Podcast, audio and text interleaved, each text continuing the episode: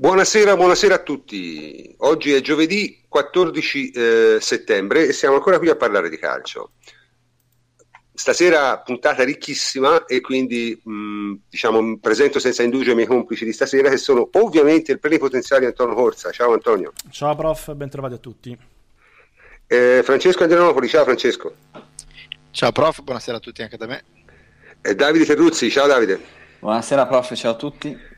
Eh, Enrico Ferrari vi saluta, ha vinto un viaggio premio da qualche parte, quindi è partito e saluta tutti, però noi non vi possiamo lasciare senza una voce importante, quindi abbiamo invitato il nostro amico Jacopo Azzolini. Ciao Jacopo. Ciao prof, un saluto a tutti. Grazie di essere qui Jacopo. Bene, eh, cominciamo senza indugio. Di che cosa parleremo stasera? Beh, parleremo ovviamente della partita della Juventus, trattando vari temi eh, soffermandoci magari su, su, alcuni giocatori e facendo anche un discorso più generale. Poi parleremo di ciò che hanno fatto le altre squadre in Champions, eh, con particolare ovviamente attenzione a Roma e Napoli. E infine per chiudere daremo anche uno sguardo al campionato perché insomma anche quello esiste anche se non, non sta succedendo granché e bisogna assolutamente parlarne. Eh, eh a questo scopo direi che il primo a parlare è Antonio Corsa, il plenipotenziario, che ci vorrebbe cominciare col dire due parole su, su, sulla partita della Juventus. Vai Antonio.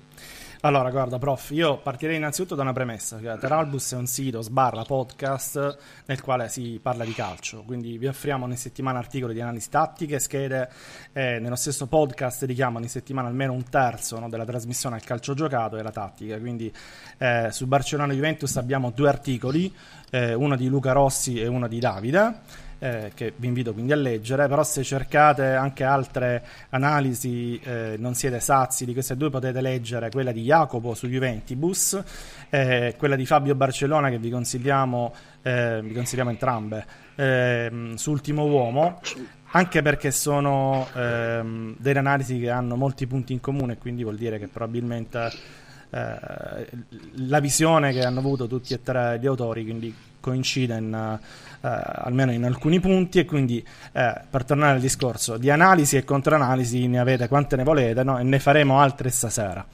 Eh, detto questo, vi racconto velocemente quello che è successo nella chat di Ateralbus perché è uno spunto che eh, stamattina, perché è uno spunto eh, credo che sia da discuterne apertamente no, con voi. Eh, perché? Perché posso, secondo me c'è il rischio, dopo una sconfitta così netta 3-0 contro il Barcellona a Barcellona, di eh, compiere degli errori di lettura importanti, no? si rischia di fare eh, ad incaponirsi no? in certi discorsi e ad esagerare con alcune analisi.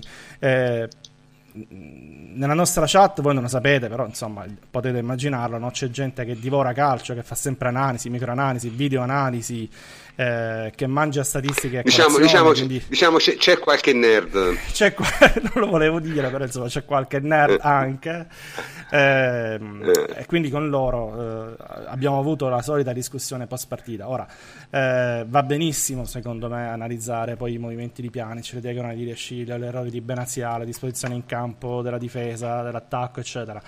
Eh, questo tipo di approfondimenti sono importantissimi, non a caso la Teralbus nasce proprio come un sito con uno staff no, che è infarcito di tattici, eh, io personalmente me ne circondo sempre quando posso, quindi eh, ci sta, lo faremo, però secondo me bisogna capire bene eh, innanzitutto la funzione di queste analisi e poi come inquadrarle e poi eh, il giusto significato da dare ai risultati, il 3-0 contro il Barcellona e anche agli eventuali errori compiuti. Faccio un esempio pratico, no? perché mi è stato detto ad esempio in occasione del primo gol, del secondo e del terzo, no? come fossero degli errori di Tizio piuttosto che di Caio, cioè degli errori difensivi. Eh, avrebbe potuto stringere leggendo con mezzo secondo di anticipo, no? Tizio ha fatto invece un passettino che gli ha fatto perdere l'equilibrio, avrebbe potuto colpi- eh, coprire di più il campo prevedendo la giocata, al che mi sono, mi sono un po' incazzato no? e, e, e lo, lo, rifaccio di nuovo stasera se continuo a sentire a leggere queste cose qua, perché? Perché eh, delle volte volte bisognerebbe invece ehm, partire, secondo me, da, da, altro. Cioè, ci sono delle situazioni, delle occasioni, dei giocatori, delle giocate, eccetera, che vanno analizzate, secondo me, capendo anche chi le fa, come le fa e, e il contesto no, nel quale vengono fatti. Esempio, primo gol della, Juve, della Barcellona. Eh, secondo me un'analisi da fare no? in occasione del primo gol sarebbe questa perché c'è stata una ripartenza nel Barcellona non so se ce l'avete in mente poi magari ve la andate a rivedere dopo queste parole eh, voi ce l'avete in mente, dico chi ci ascolta. Eh, ripartenza del Barcellona gestita da Messi palla al piede. Suarez che eh, corre, li corre davanti, eh, però c'ha Barzali e De Ciglio che lo raddoppiano, quindi dinegano la eh, ricezione in profondità. Messi vede eh, il compagno che è marcato in quel momento, invece di servirlo alla cazzo di cane come di solito fanno tutte le seconde punte, almeno eh, quelle di un livello inferiore a lui, lui fa quella che si chiama eh, nell'NBA una hesitation, cioè eh, rallenta un secondo, una esitazione quindi col pallone in mano, perché? Perché in quel momento legge cosa gli succede in campo. C'è Suarez no, che fa, si ferma immediatamente, si gira, va verso la palla, quindi va per riceverla, si libera così del, del, del difensore. Eh, Messi solo a quel punto gliela dà con i tempi giusti eh, di sinistro, eccetera, eccetera eh, Suarez la controlla al volo, cioè la, la, la passa diciamo, al volo eh, chiudendo triangolo con, con, Messi con una palla che cantava. Eh, ancora lì per i poi veri giocatori di categoria assolutamente superiore perché che succede? Succede che Benatia che è in mezzo all'aria legge eh, l'inserimento da parte di Messi, prova, cioè va per, per chiudere sostanzialmente eh, la penetrazione eh, centrale di Messi eh, e che fa Messi? Fa un controllo col destro, se la giusta praticamente col destro, e col sinistro tira immediatamente di prima intenzione all'angolino, palla in buca d'angolo. Sì, eh, cosa che, che tra l'altro avrà fatto, avrà fatto altre mille volte in carriera. Sì, eh. quando c'era cioè, 12 anni classico, probabilmente che, che fa quello è il classico qua. gol alla Messi, no? che ruba sì, il tempo sì, a tutti, tant'è vero Buffon neanche si butta. Neanche cioè, la vede partire, eh, assolutamente.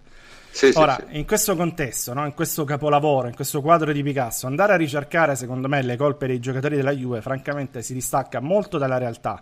Secondo me offende anche Messi, offende il calcio ed è sbagliato anche in assoluto. Quindi arrivo al punto il Barcellona abbiamo perso nettamente per 3-0. Messi ha anche colpito un palo, altrimenti la punizione sarebbe potuta essere anche più severa. È stata una scoppola. Le sconfitte non servono mai a niente. Quindi non, non stiamo dicendo che dalle sconfitte no, no, questo no. È una sconfitta, punto. Non ci sono messaggi e lezioni da recepire. C'è soltanto da resettare, secondo me, tutto e pensare al Sassuolo. Perché poi la qualificazione eh, alla fase di eliminazione non passa, secondo me, dalla partita di Barcellona. Però è quella la chiave di tutto. No? Capisco che le sconfitte non piacciono ai tifosi bianconeri che, sono, che riescono a diventare più rompicoglioni di un gatto attaccato alle palle in questi casi, però eh, ti, dicevo, ti, vedo bello carico, eh? No, perché no, francamente si supera il limite della decenza dopo che, che, che, la Juventus perde una partita. Però non bisogna, dicevo, perdersi, secondo me, troppo nelle microanalisi, né approfittare, questa è un'altra cosa brutta, eh, per darsi ragione da soli, portando avanti delle battaglie che sono giuste o sbagliate, ma che non c'entrano niente con ieri. Esempio, eh, Licksteiner, ora capisco che a- avete tutto il diritto di pensare che sia stato un errore lasciarlo fuori dalle liste, per carità, no? liberi di avere la propria opinione, ma martedì con l'Xtainer in campo avremmo perso uguale, quindi non c'entra l'Xtainer, è inutile fare una campagna su l'Xtainer. Esempio Rugani, avete tutto il diritto di pensare che Rugani sia meglio di Barzagli, è un tema tra l'altro su cui si può discutere, non sono neanche a priori contrario, però francamente dubito che con lui a marcare Messi sarebbe cambiato qualcosa, ma Messi semplicemente se ne sarebbe fregato di, di, di chiunque. Altro esempio, no? è vero che la manovra della Juventus in attacco non è ancora fluido, fluida, che Costa è stato servito male, che Higuain continua a non toccare un pallone in area, che Dybala è stato costretto a giocare in contropiede e non lo sa fare chiaramente, nemmeno Higuain, quindi tutto vero. Però no, non è che abbiamo perso per questo, anche perché Suarez, Dembélé e Messi non hanno ricevuto anche loro nemmeno una sola palla. Una palla in area, nemmeno una. Nemmeno una. Eh si sono tutti creati delle cioè. occasioni da soli, individuali, quindi altro che tiki-taka. Quindi in questo caso non è nemmeno una questione di gioco o di allenatore, no? Perché non è quello che ha fatto la differenza. La, la, differenza l'ha fatta semplicemente Messi, quindi perché Messi è un fenomeno, è un extraterrestre. E il Barcellona, eh, tra l'altro, dal 2014 Antonio, ha vinto. Dimmi. Stringi. No, no, è questo. È eh, la differenza... la conclusione, concludi perché se no... no...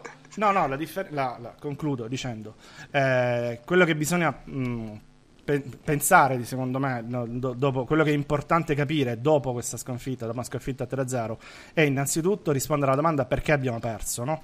la domanda che credo tutti, tutti, si siano fatti. La risposta è Messi e non è banalizzare, no? questo è restare semplicemente nel pianeta Terra. Poi, detto questo, ci sono ovviamente tutte le analisi che si possono fare e che le farete sicuramente, le facciamo tranquillamente, però insomma, secondo me bisogna partire da quello e non dalla tangenziale e non da altro che non c'entra nulla con quello che è successo in campo. Vai, e buone parole. Perfetto, perfetto, perfetto. Solo per dire che dire Messi non è banalizzare, eh no. perché è esattamente questa la ragione per cui Messi è pagato quello che è pagato eh, eh, cioè, altrimenti si, si, se, cioè, se Messi non fa la differenza a questi livelli oh, Messi, o Ronaldo, Messi. Eh? Messi o Ronaldo, eh, o Ronaldo vabbè, fa, ma la partita è Messi sì, sì. capito? Eh, tra l'altro non è che c'è Messi e 11 istruzioni del calcio cioè c'è 10 istruzioni del calcio c'è Messi e, un, e un'ottima squadra dietro ma comunque è chiaro che la differenza l'ha fatta Messi Comunque, vediamo un po' eh, cosa ci dice Francesco sull'analisi tattica. Francesco, qual è la tua analisi tattica di questa partita? Sì, premesso che ovviamente Antonio ha ragione, condivido il suo pensiero, nel senso che alla fin fine eh, le squadre forti vincono con i giocatori forti e, e, entro certi limiti non ci puoi fare niente. D'altra parte il Barcellona non aveva soltanto Messi e non aveva soltanto giocatori forti, aveva anche il pubblico dalla sua parte, aveva una squadra fisicamente pronta, più della Juve sicuramente, eh, che aveva determinate assenze, aveva anche, e credo che non lo si possa sottovalutare, eh, la voglia, e, e, non dico la necessità, ma la, la, veramente la, la, Beh, la necessità di, di riscattarsi. Sì, però... Eh, appunto per loro era importante questa partita, non era un normale esordio in Champions. E per noi era una partita di, di, livello ma non decisiva, mentre loro avevano da eh, riscattare eh, quella che per loro era stata una, eh, una sconfitta inattesa e forse umiliante in certi sensi. Quindi que- con queste premesse eh, ci sta di spiegare eh, una, una, sconfitta senza bisogno eh, di parlare di aspetti tattici. Però va detto che tutte queste premesse c'erano anche nel primo tempo e nel primo tempo la Juve ha retto botta benissimo. Quindi eh, cos'è che è cambiato tra, tra, il primo e il secondo tempo? Eh, secondo me, innanzitutto eh, la Juve eh, ha avuto il coraggio di affrontare il Barcellona non solo a viso aperto, ma esattamente con la stessa formazione, perché le due squadre avevano due formazioni assolutamente speculari, con due 4-3-3 eh, molto asimmetrici, in cui per entrambi avevano un terzino che spingeva più dell'altro e un'ala che in realtà era soltanto una, una finta ala, ma giocava molto più accentrato, quasi a seconda punta, mentre l'altra giocava con mala pura. La differenza è che il Barcellona aveva equilibrio anche avendo una formazione asimmetrica perché eh, le due eh, la simmetria era bilanciata la simmetria diciamo del, della parte difensiva e di quella offensiva era bilanciata col fatto che, che, stessero una da un lato e una dall'altro nel senso che loro avevano il loro terzino di spinta dal lato in cui eh, l'attaccante si accentrava e il terzino più eh, accorto dal lato in cui c'era l'ala pura. Quindi questo permetteva loro di essere più equilibrati, di avere un gioco più eh, corale e, e più, più, imprevedibile. La Juve, avendo Alexandro dallo stesso lato eh, di Douglas Costa e, e, dall'altra parte De Sciglio dal lato eh, di Dybala che di fatto era sempre accentrato e non si allargava quasi mai, eh, faceva sì che la Juve, anche considerando il fatto che De Ciglio eh, non era, e poi Sturaro ancora meno, non era particolarmente intraprendente, eh, non avesse di fatto una vera imprevedibilità, cioè la Juve poteva spingere solo da un lato e contenere solo dall'altro. A lungo andare questa imprevedibilità, questa, imprevedibilità eh, questa mancanza di imprevedibilità, secondo me ha pesato perché eh, il Barcellona eh, ha potuto costruire con calma eh, la, sua, eh, la sua vittoria, la sua supremazia territoriale, piano piano ha capito dove poteva fare male alla Juve e dove invece la Juve eh, non aveva modo di, eh, di, incidere più di tanto e la partita eh, si è conclusa così. Eh, detto questo, ecco, se è vero che non si possa più di tanto eh, diciamo stare a over, ultra analizzare eh, quella che è eh, una partita vinta dalle grandissime giocate individuali dall'altra parte per il futuro eh, ah, certo, bisogna, iniziare, certo. Eh, bisogna iniziare a fare dei ragionamenti eh, a mente fredda ecco perché diciamo così eh, da un lato eh, è evidente che eh, c'è il rischio di dare troppo peso a una sconfitta perché può capitare sai, il, il, problema lo sai qual è Fleccio? E se tu avessi perso questa partita con, con tutti i titolari allora potremmo fare dei discorsi. E così francamente c'è un po' l'impressione che alla fine ha giocato, quello ha giocato un ruolo notevole, anche perché te mi insegni che il problema delle riserve è quando non ce l'hai, capito? No, semplicemente, no, certo, perché, ma... semplicemente, perché, te non puoi scegliere, quindi non puoi mettere in campo i giocatori più adatti, non puoi mettere in campo i giocatori più in forma, hai i giocatori contati, devi mettere in campo quelli.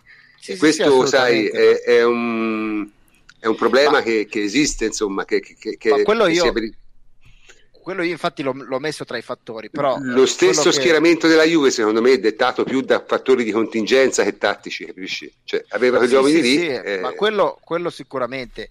Eh, però in realtà, secondo me... Eh, non è stata una partita, diciamo così, eh, casuale, non so come dire. Mm, cioè, no, no, no, assolutamente. Eh, Allegri aveva una idea tattica specifica su come affrontare questa partita e non era un'idea sbagliata perché pur con tutte le, eh, le problematiche che abbiamo menzionato, comunque la squadra ha giocato bene, secondo me meglio del Barcellona per eh, un tempo abbondante, quindi vuol dire che qualcosa, qualcosa su cui lavorare c'è.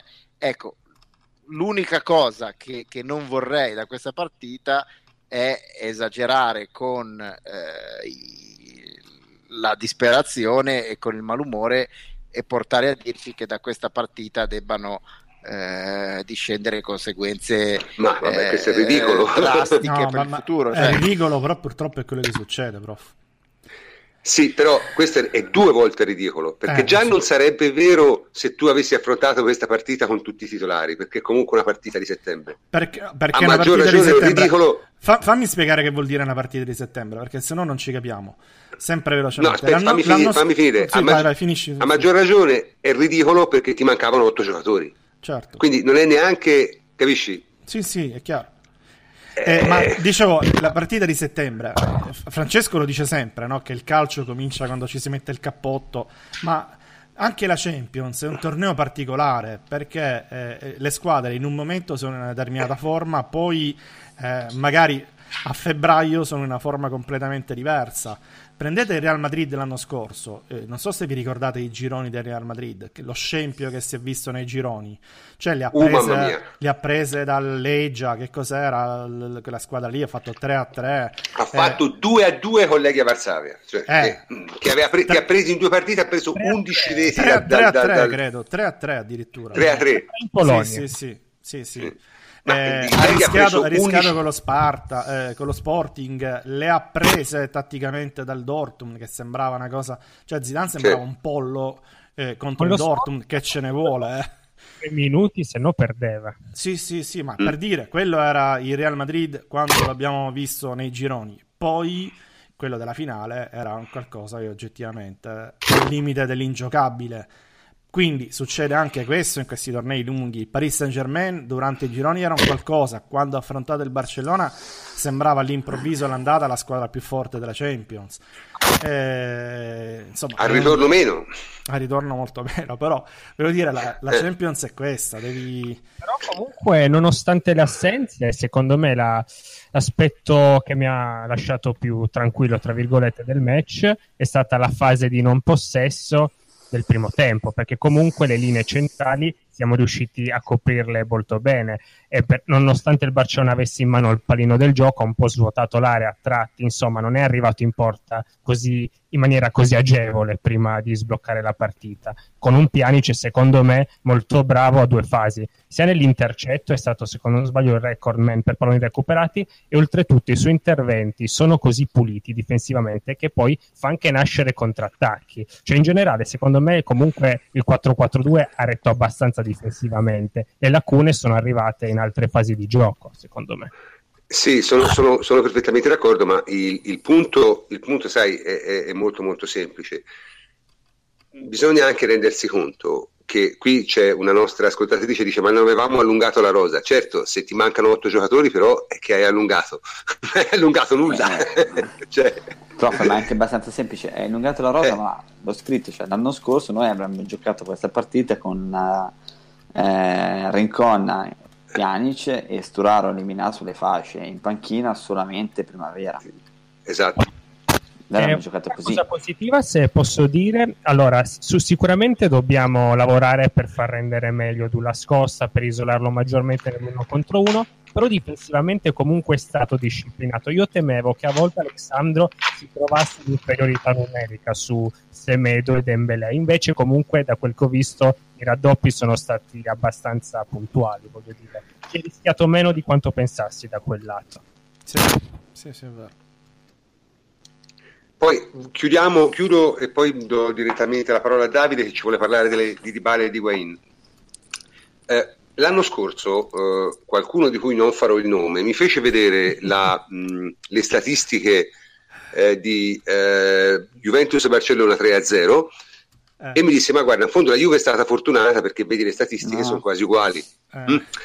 ecco e se te guardi le statistiche della partita eh, di due giorni fa sono quasi uguali anzi sono quasi uguali a quelle della partita che noi abbiamo vinto 3-0 chiaro?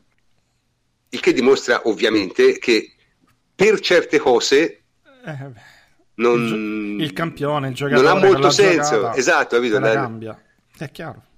È, è, è così, cioè e, e, e, non c'è niente da fare. È se Dybala, come se non Dybala siamo... quel, quel, rigore in movimento l'avesse messo dentro, probabilmente saremmo parlando di un'altra partita. Non l'ha fatto. Se De Sciglio, se, se, il portiere non fa un miracolo su De Sciglio, eh, cioè, eh, se Iniesta non sbaglia quella palla con, solo contro Buffon l'anno scorso, eh, lo so, so le esatto, cioè, capito? E, e, questo è il calcio. Questo è, il calcio. A questi Quindi, livelli, diciamo, quello, allora, a questi livelli non ci sono i massaggi. Allora, e vale soprattutto anche un'altra cosa, ragazzi. Questo è bene capirlo.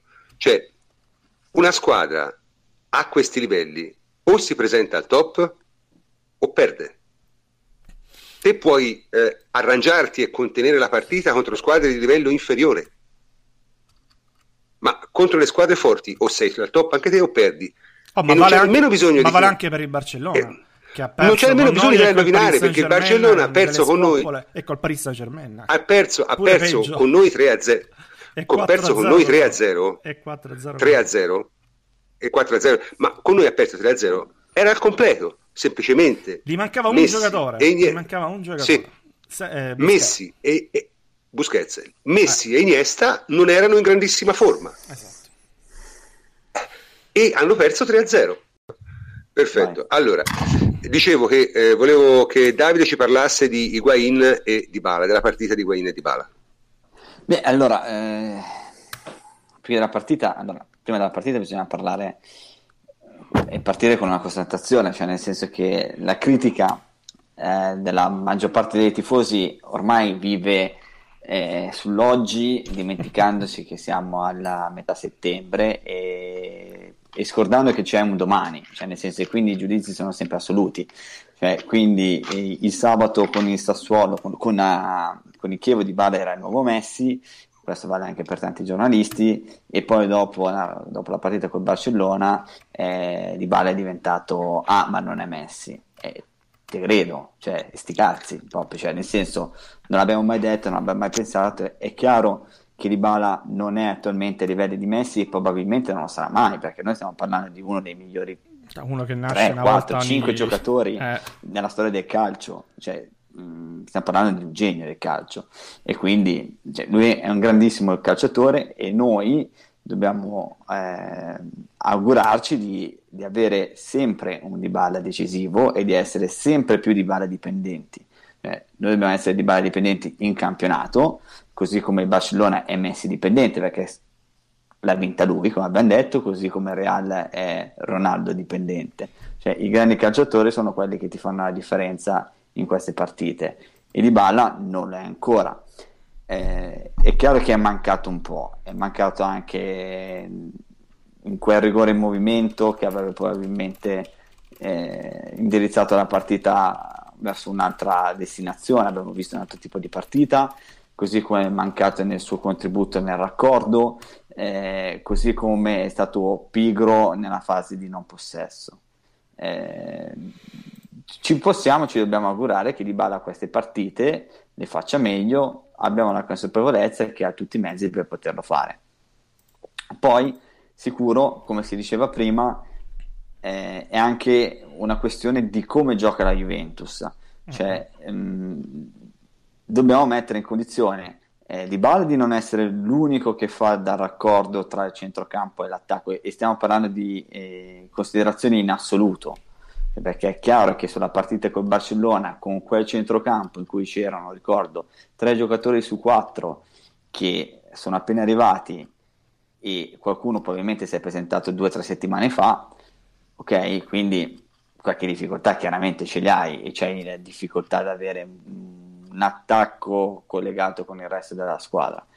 Eh, però in assoluto, l'abbiamo detto tante volte, noi dobbiamo augurarci che Dybala eh, non sia l'unico coinvolto nella fase di collegamento tra centrocampo attacco, eccetera, eccetera, e lo sappiamo.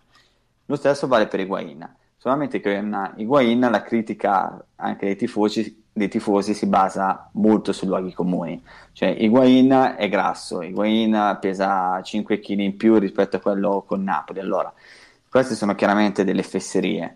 Higuain non è mai, e bisogna pensare alle caratteristiche dei giocatori. Higuain non è mai stato, non lo sarà mai, anche quando sarà a posto al 100% a livello atletico, e ora non lo è, come la gran parte dei giocatori della Juventus, basti pensare ad Alexandro, non è a posto atleticamente, perché hanno fatto un lavoro eh, in preparazione. E quindi non puoi pensare che sullo scatto batta un TT, o no, non è, fare non è un contropiedista, dillo diversamente. Cioè, non è un contropiedista. Ragione, in da... campo aperto non lo può fare, cioè, può, può battere un Dainelli, ok? Adesso come adesso, però anche a livello quando sarà a posto non sarà mai un contropiedista.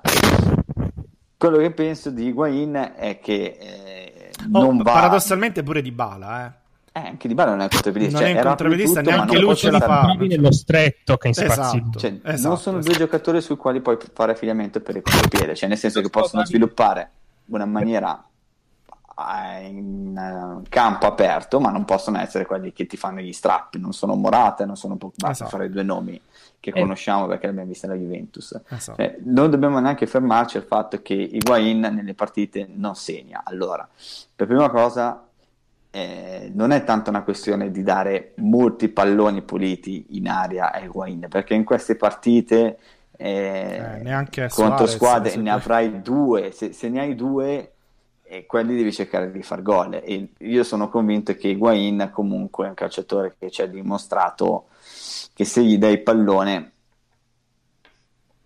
ci sono molte probabilità alte che lui la porta la prenda problema è che non l'abbiamo servito granché e l'abbiamo servito male. L'anno scorso lui ha fatto 30 gol, sono convinto che senza Goin non avremmo vinto il campionato. Eh, dobbiamo giocare in maniera diversa. Sicuramente anche lui deve essere meno pigro per quanto riguarda la fase di non possesso, cioè tante volte può accorciare lì sull'uomo. Eh, ha un suo carattere particolarmente sensibile, si vede che eh, a, non reagisce sempre bene, non resta dentro le partite perché si nervosisce e quindi questo mi va a, a, a costare qualche perdita di lucidità, però insomma dopo una partita come Barcellona-Juventus, eh, vedere in Dybala e Higuain gli unici due colpevoli e fare di loro i capri espiatori di questa situazione è, molto scorretto. Cioè, di Bari Massa de fesserie un, senza... un, gioca- un tifoso della Juventus deve chiedersi cosa fare per fare in modo che loro possano trascinare sempre più la Juventus perché certo. ha bisogno di loro. Infatti, pochi, pochi, poche domande. Tornando all'Higuain contropiedista di cui si parlava prima, sì. collegandomi all'ultima parte del discorso di, che ha fatto Davide, cito le situazioni che personalmente mi hanno fatto un po' imbestialire. A volte non si cercava di consolidare il possesso, si è cercato subito la verticalizzazione. Per manca la calma, la calma eh. manca. manca Quello è uno dei vizi, Jacopo. Cioè, siamo troppo veloci, Ora, troppo frenetici. Non è che sia snob, se noi avessimo no, no, posta 2013-2014, a me piacerebbe giocare nel lungo, cercare subito la prima punta, cioè un toro che va in porta da solo e si porta con sé difesa centrale e pali della porta. Ma sei un giocatore come Higuain, con determinate caratteristiche, eh, so devi sfruttare in altra maniera. Però cioè, sono stati, secondo me, errori, di, errori proprio di decisione grave. Cioè, non, ma, ma, ma, non è successo una volta, eh? cioè, è successo no, no, è il modo no, no, in cui giochiamo noi in Europa. Cioè, senso, è un limite questo, nostro della Juventus. Sì, sì. Cioè, eh, ma anche gli stessi di Bale e Guain che tante volte magari cercano una giocata troppo complicata per andare subito in porta quando invece hai bisogno di consolidare il possesso. Cioè, eh, cioè la, la, la, la, tensione nel senso che ti spingono ad andare a, subito ad attaccare la porta, invece devi tenere il pallone anche perché così ti sistemi meglio, palleggi sì, e rallenti, tutto lo sappiamo. Cioè, questo è uno dei difetti della Juventus che devi cercare di correggere, cioè un nodo che certo. l'anno scorso però magari lo risolverai e ce ne saranno altri che a giugno diremo eh, adesso la Juventus deve cercare di sistemare questo. Scusate, adesso mi sentite? Sì. Sì, sì, presentiamo, Perfetto. No, io volevo dire due cose principalmente. Dunque, la prima è questa. Allora, ci sono, per quello che riguarda eh, Higuain, è un giocatore che ha segnato 36 gol due anni fa e 32 l'anno scorso, quindi mh, mm, è inutile stare a discuterlo come punta perché non ha il minimo senso. Su Dybala volevo dire una cosa. Allora, ci sono dei giocatori come Messi e come Del Piero non dico che Del Piero sia stato grande quanto Messi, cerco di spiegare che cosa intendo, che hanno questa caratteristica, cominciano a giocare bene a 19 anni e tengono quel livello fino all'ultima partita. Eh, Messi lo sta facendo, Del Piero l'ha fatto ovviamente tranne gli anni in cui ha avuto un infortunio grave, ah.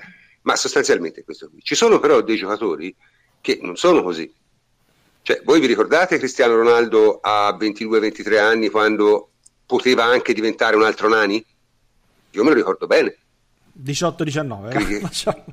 a 22 no, anche, credo anche, già anche, vinto anche, anche 21 no no no no no no no no no no. Lui è andato a, fino a che non è andato al Real Madrid non è diventato un giocatore di altissimo livello. Al Manchester era un ottimo giocatore ma era un giocatore che veniva anche spesso discusso.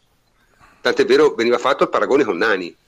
Io mi conservo dei messaggi. All'inizio della carriera sì sicuramente ma lui è andato lì, credo, diciottenne, una cosa del genere. Quindi... Sì, sì, ma ripeto, non tutti, non tutti, i giocatori hanno lo stesso grado di maturazione, neanche fuori classe. È chiaro?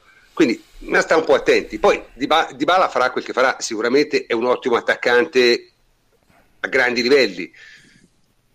Se lo si paragona a un Messi, solo Caressa lo può fare, insomma, perché è una follia. Nel senso, non, non non ha il minimo senso, ma nessuno può essere paragonato a Messi, molto semplicemente se non forse Cristiano Ronaldo, ma sono due giocatori abbastanza diversi. Quindi questo ecco, ci terrei a dirlo. Invece un giocatore il cui esordio è passato praticamente sotto silenzio, anche perché stava abbastanza sfortunato, ha preso un calcione abbastanza involontario, devo dire, da Iniesta, è uscito abbastanza presto, è De Sciglio, e dell'esordio di De Sciglio ci parla Jacopo. Jacopo, che ci dici? Ma De Sciglio, insomma, ha dimostrato secondo me una certa sicurezza mentale. Pensavo peggio, onestamente. È stato anche dinamico nell'aggressione.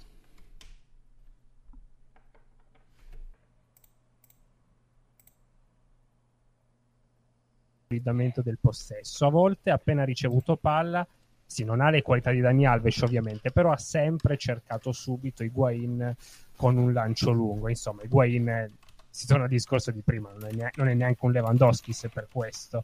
Quindi a volte avrebbe dovuto, secondo me, mostrare un po' più di lucidità dietro, però comunque considerando il palcoscenico e il contesto in cui è esordito, a parte quel retropassaggio nefasto, cioè il retropassaggio, a parte quando ha messo Dembele davanti alla porta, non mi sento... Sì, però era già a post infortunio, eh. Sì, però, sì, sì. Però, però, proprio a livello di scelta, secondo me quello è uno svarione, cioè, è un po' uno svarione. Cioè. Ah, okay. Enos Varione, Jacopo, perché comunque lì è una giocata sì, fatta con essere diplomatico, però sufficienza. secondo me è una cioè, un proprio sufficienza. Però, insomma, mi aspettavo peggio, il deciglio è questo, eh. speriamo di, di recuperarlo. Però... Io credo che il deciglio possa essere, Jacopo, scusa. Buon jolly. Penso che possa essere anche un, dare un contributo maggiore per quanto riguarda la spinta, perché eh, come diceva prima Fleccio, eh, abbiamo troppo caricato il lato sulla sinistra e poi sulla destra l'abbiamo un po' abbandonata, no? Eh, una cosa su questa giocata di De Sciglio, a me ha ricordato e ricorda quello che ha sempre chiesto Conte ai terzini o agli esterni, cioè nel senso di in, se pressati, se ricevono la palla in quella posizione, con quella postura del corpo, ehm, magari di cercare subito la giocata in diagonale per la punta. Lui tante volte l'ha giocata bassa sui piedi di Guain, in maniera tale che poi dopo lui potesse fare da sponda e poi dopo cercare il cambio campo sull'altro lato, sulla sinistra. Questa giocata ha comunque due vantaggi secondo me. Uno se ti viene ti permette questo, il secondo è che se perdi palla in quella maniera puoi andare a cercare la riconquista. Se invece la perdi eh, sulla fascia perché vuoi fare mantenere il possesso e non ne hai le qualità, gli avversari possono andare dritto in porta o possono conquistare e andare. Esatto, bene. Direi che su De Sciglio abbiamo detto abbastanza. Io continuo a sentire dei forti rumori, ma non credo di essere io. Ecco, tipo adesso in questo istante. Comunque, eh, su invece l'esordio dell'altro giocatore, eh, forse insomma un po' più atteso, che è Betancourt, ci parla Francesco Andrianopoli. Francesco. Betancourt secondo me ha fatto un, uh, un, ottimo esordio, nel senso che è stato ha fatto quello che ci si aspetta di, da un giocatore con le sue qualità, cioè, cioè giocare a testa alta, giocare senza paura di sbagliare e devo dire troppo spesso l'anno scorso la Juve ha avuto grossi problemi nella, nella, circolazione di palla sotto pressione, troppo spesso ha fatto errori banali di possesso a centrocampo. Nel secondo tempo di Cardiff ne abbiamo vista una valanga di errori di, banali di, di giocate eh, in verticale a centrocampo, che è stata una buona parte eh, de, di, di, quello che ha determinato la nostra sconfitta. E Bentancur ha giocato come ci si aspetta che un giocatore che possa fare far fare il salto di qualità alla Juve debba giocare perché eh, non aveva paura di, eh, di, di, fare le giocate, non aveva paura di eh, far passare il pallone anche tra due o tre avversari, quindi complessivamente devo dire che eh, Bentancur ha giocato, ha giocato bene, più che bene. Eh, ovviamente eh, non è neanche eh, l'inizio della carriera, è soltanto un, un suo primo passo, diciamo così, nei grandi palcoscenici, però io mi ritengo più che soddisfatto. Poi è evidente che eh, non si possa pretendere da lui eh, che già giochi per 90 minuti dominando eh, a 20 anni quasi buttato lì, diciamo così, nella mischia eh, al, al Nou Camp. Devo dire che sono soddisfatto sia individualmente, sono soddisfatto anche come squadra perché è un tipo di giocatore, una mezzala dinamica, ma che non ha paura di fare i passaggi giusti e i passaggi in avanti che obiettivamente alla Juve un po' mancava, quindi è un tassello che può rivelarsi veramente, veramente decisivo. Ovviamente, ecco. ecco ovviamente sì. bisogna vedere se eh, questo sarà il, eh, il futuro della Juve, se questo 4-3-3 o dei simili 4-3-3 saranno eh, l'idea di Allegri o se vorrà tornare al 4-2-3-1 in cui eh, secondo me gli, gli, si richiede un compito un pochino più, eh, più ordinato, un compito più, più scolastico e meno, meno, incisivo in un certo senso. Sì, io, io credo che ritorneremo al 4-2-3-1, però questa è una, mia, è una mia ipotesi. Come ultima parte dedicata alla lunghissima pagina sulla partita di ieri sera, Parliamo di altri due giocatori che sono Benassia e Alessandro e Davide ci dice un po' quello che ne pensa. Davide. Ma eh, allora, su Alessandro qualcosa già detto prima. Sì, sì, sì, sì. Comunque non è, non è in uno dei momenti migliori.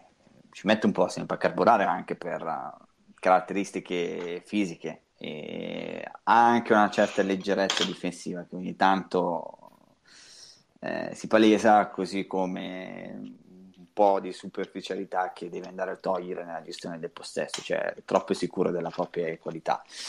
E, e quindi si era già visto anche con Chievo, non è... Non ha iniziato benissimo la stagione, ma non c'è nessun problema. Siamo, ripeto, a metà settembre. Con il fisico che ha è, è la normalità. Mentre per quanto riguarda Benatia, io credo, boh, sicuramente eh, qualche responsabilità ce l'ha perché eh, si sono manifestate quelle che sono un po' le sue debolezze, soprattutto anche in questo caso. Eh, io credo che lui voglia, eh, una volta intercettato il pallone, eh, rilanciare subito l'azione. E, e, a volte, e, a volte, unito a questo uh, tentativo, eh, è troppo anche lui superficiale. Quindi a volte, ad esempio, nell'azione del secondo gol bisogna buttare via la palla, poi bisogna fare una giocata decisa, lui invece la fa una giocata eh, molle e questo non va bene. Così come sul terzo gol, ad esempio, è rimasto troppo piatto. E, e Messi è fortissimo, lì qualcosa potevi fare di più. Ti avrebbe probabilmente fatto gol, ma lui comunque ha sbagliato. Eh, quindi che cosa significa? Che Benate è un giocatore che nella gestione del pallone qualche volta tende ad andare in difficoltà, soprattutto quando è sul centro-sinistra. Eh, è un giocatore eh, che secondo me in campo aperto e fisico può fare bene. Eh, ha fatto bene nel primo tempo, poi dopo è andato un po' in difficoltà perché ha queste debolezze. Eh, non lo so, sicuramente è un giocatore che va esaminato e studiato durante la stagione, perché l'anno scorso c'è stato un po' sì, un po' no, quest'anno ci sì, si punta, è uno dei quattro e quindi bisogna vedere. Secondo me in questa partita quelli che sono i suoi limiti che conosciamo si sono manifestati, è un altro che deve cercare di, di lavorare e di migliorare su quelle che sono le sue lacune. È stato un peccato okay. perché nel primo tempo è stato molto attento in realtà, anche nell'uscita, lui sa anche difendere più alto a volte rispetto ad altri della BBC, però sì, le, lo svarione che ha fatto nel secondo gol è abbastanza grave. Bene, direi di chiudere questa pagina, abbiamo parlato quasi tre quarti d'ora della partita, insomma mi sembra, abbiamo, l'abbiamo sviscerata, esaminata in tutti i dettagli e dedichiamoci un attimo anche alle altre perché sono state giocate ben credo 16 partite di Champions League, qualcuna scontata, qualcuna più interessante, qualcuna meno interessante, in particolare diciamo cominciamo dalle italiane e della Roma. Ci parla Fleccio, Francesco, dici, la Roma a occhio è stata presa a pallate, giusto? Sì, è stata una partita veramente eh, negativa per la Roma, nel senso che l'Atletico che spesso viene dato per morto in realtà è una squadra che non muore mai. Eh, è una squadra meno che... forte eh, degli anni scorsi. Meno forte sì ma eh, meno, meno, qualitativa. Però la forza della, dell'Atletico non è mai stata eh, solo uh, nella, nella qualità anzi quasi mai nella qualità tecnica ma è sempre stata nella, nella resistenza nella, nella durezza anche mentale, nell'abilità eh, di giocare sempre al massimo, di, ess- di essere sempre compatti eh, e quant'altro. E eh, queste qualità col tempo non passano e anzi eh, si aumentano perché eh, l'Atletico ogni volta è, è sempre più eh, convinto nei suoi veterani, sempre più solido la Roma, una squadra di questa, di questa solidità, di questa esperienza, non è abituata ad affrontarla. Eh, giusto, solo la Juve in campionato e con la Juve di solito fa una brutta fine, eh, quindi è rimasta, rimasta scottata da questo, da questo, impatto con un Atletico assolutamente padrone del campo eh, su tutta la linea. Poi si è salvata grazie a prodezze assortite di Allison e anche al, eh, a, a, una certa dose di fortuna, obiettivamente, perché ci sono state due o tre occasioni veramente.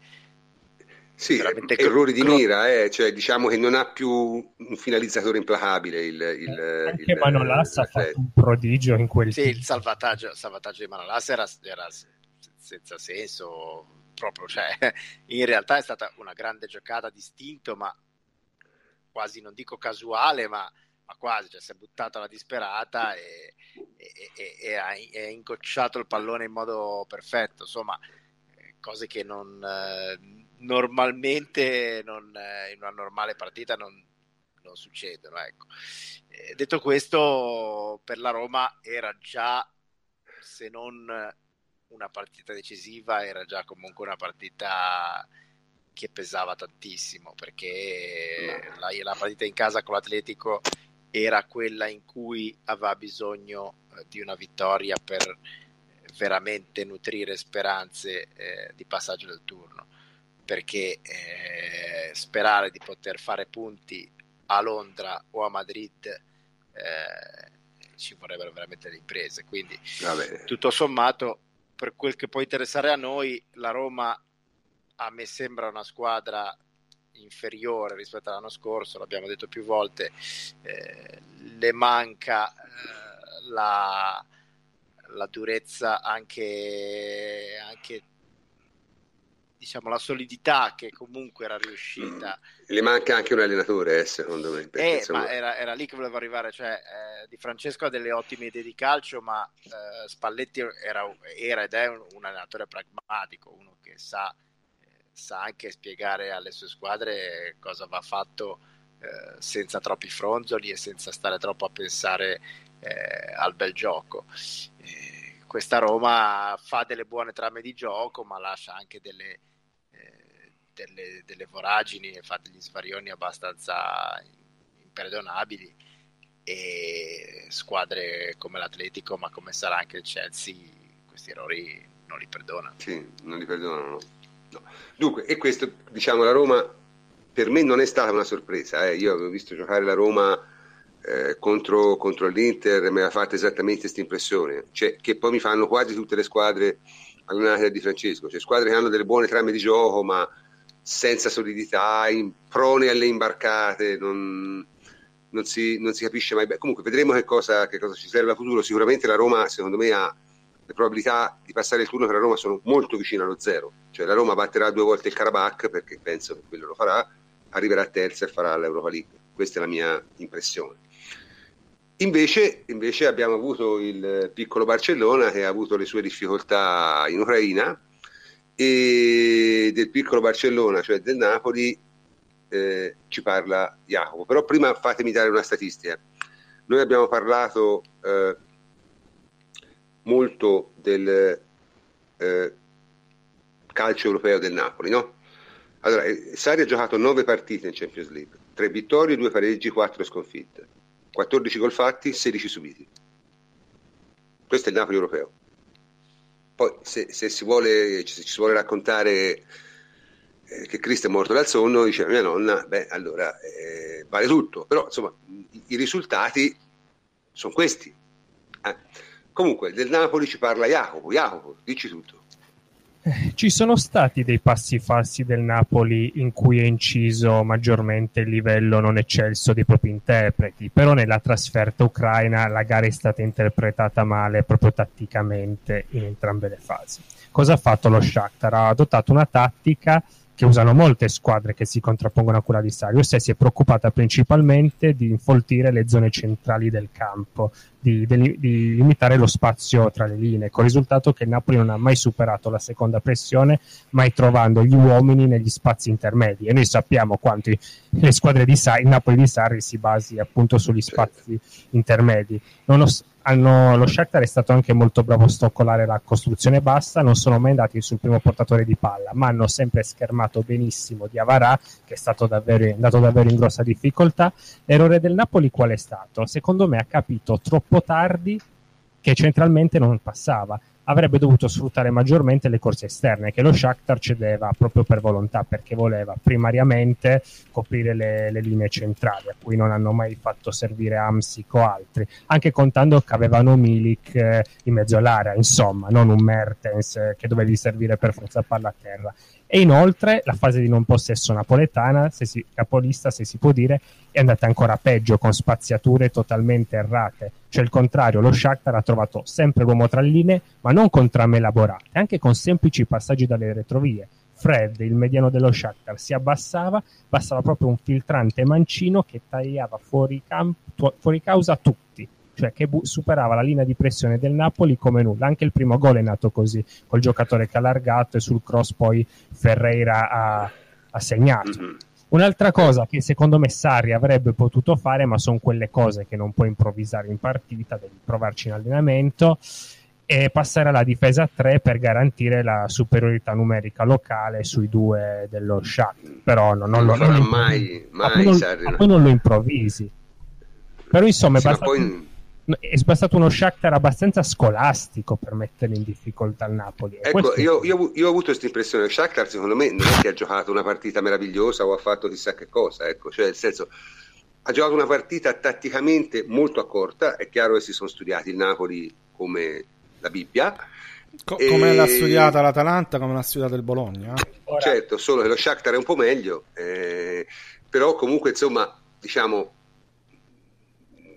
secondo me si sono visti gli eterni problemi del Napoli, cioè gioco assolutamente monodimensionale, eh, nessuna alternativa tattica, eh, sempre gli stessi movimenti, eh, se uno te li blocca eh, non sai che fare. Anche, ma anche la Juve l'anno scorso quando avevamo giocato molto rimaneggiati in campionato, comunque ostruendo le vie centrali del campo avevamo rischiato comunque abbastanza poco. Però il problema è che il Napoli com- non ha neanche provato a, insist- a, insistere nel primo tempo sulle corse esterne, proprio si è ostinato a cercare Amsic o altri tra le linee che era palese che, che non li avrebbero trovati, però hanno insistito. Eh, ma eh, il problema è che il Napoli ha, ha un playbook, capito? Cioè, ha, ha, ha quel tipo di, di, di, di, costruzione del gioco, è sempre quella.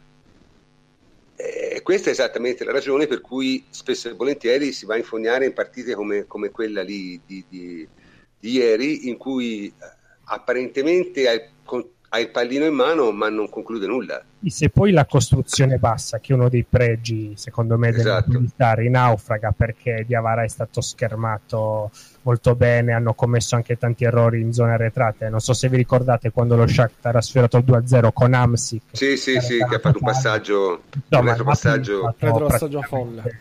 demolito sotto quel punto di vista tattico.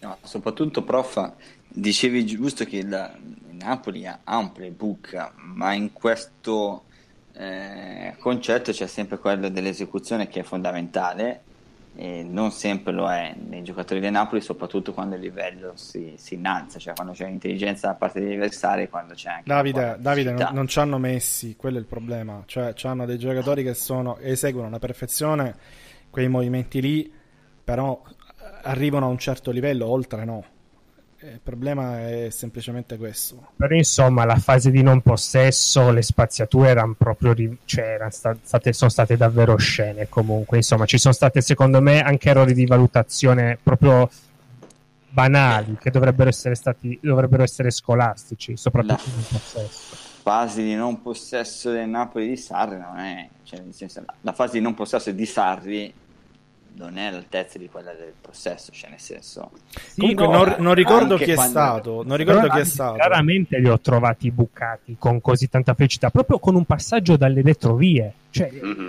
Comunque proprio... non, non, ricordo chi è stato, ma c'è un giocatore, credo Cagliehon, che ha detto sostanzialmente che non l'hanno preparata non l'hanno preparata bene, nel senso che loro fanno sempre lo stesso tipo di gioco, in Europa cominciano a studiarli, anche in Italia, e non, non hanno delle, delle risposte. Questo lo dice un giocatore del Napoli. Quindi, sì, insomma... Calehon ha detto più o meno questo, ma eh. è anche chiaro che eh, cioè, noi abbiamo il nostro eh, amico Henry che stasera non c'è e che dall'inizio dell'anno che ci sta dicendo il Napoli quest'anno bene bene o male male, perché quando ti arrivi al terzo anno fai sempre le stesse cose e non vinci, i giocatori si rompono i coglioni. Può anche No, ma basta anche così. quando Io- fai sempre le stesse cose, secondo me. eh. Mm, esatto, esatto. A parte Esatto. il vincere Difatti, perdere. que- Perché... Questa è una delle ragioni per cui io non amo gli allenatori con un playbook così ristretto perché eh, alla fine poi i giocatori mh, si rompono i coglioni, insomma, questa è la realtà. Eh, non, non c'è... e, e i segni di questo si cominciano a vedere. Tra l'altro io mi ricordo, io avevo osservato in campionato che il Napoli aveva giocato piuttosto male, no? E mi era stata risposta e dice ma gioca male però vince. E... Sì, secondo me se giochi male non è un preludio a giocare meglio. Giocare male è un preludio a perdere, di solito. Smetti di perdere quando cominci a giocare bene. Oh, l'anno scorso la Juve giocava male. Poi ha cambiato completamente modo di giocare e ha cominciato a giocare bene. Ma giocava male, eh, giocava male, ma, non- ma non come ha giocato male il Napoli quest'anno. eh. No, vabbè, il Ragazzi, livello, io- io livello me- era diverso. eh. Livello era diverso. Eh, io me lo ricordo, insomma, ah, forse era- aveva- faceva più fatica a fare delle cose, ma il Napoli io l'ho visto giocare con l'Atalanta, ha giocato male, col Bologna ha giocato male. Eh, insomma, eh, co- con, lo Shakhtar ieri ha giocato veramente male. Jacopo ha fatto un'analisi perfetta.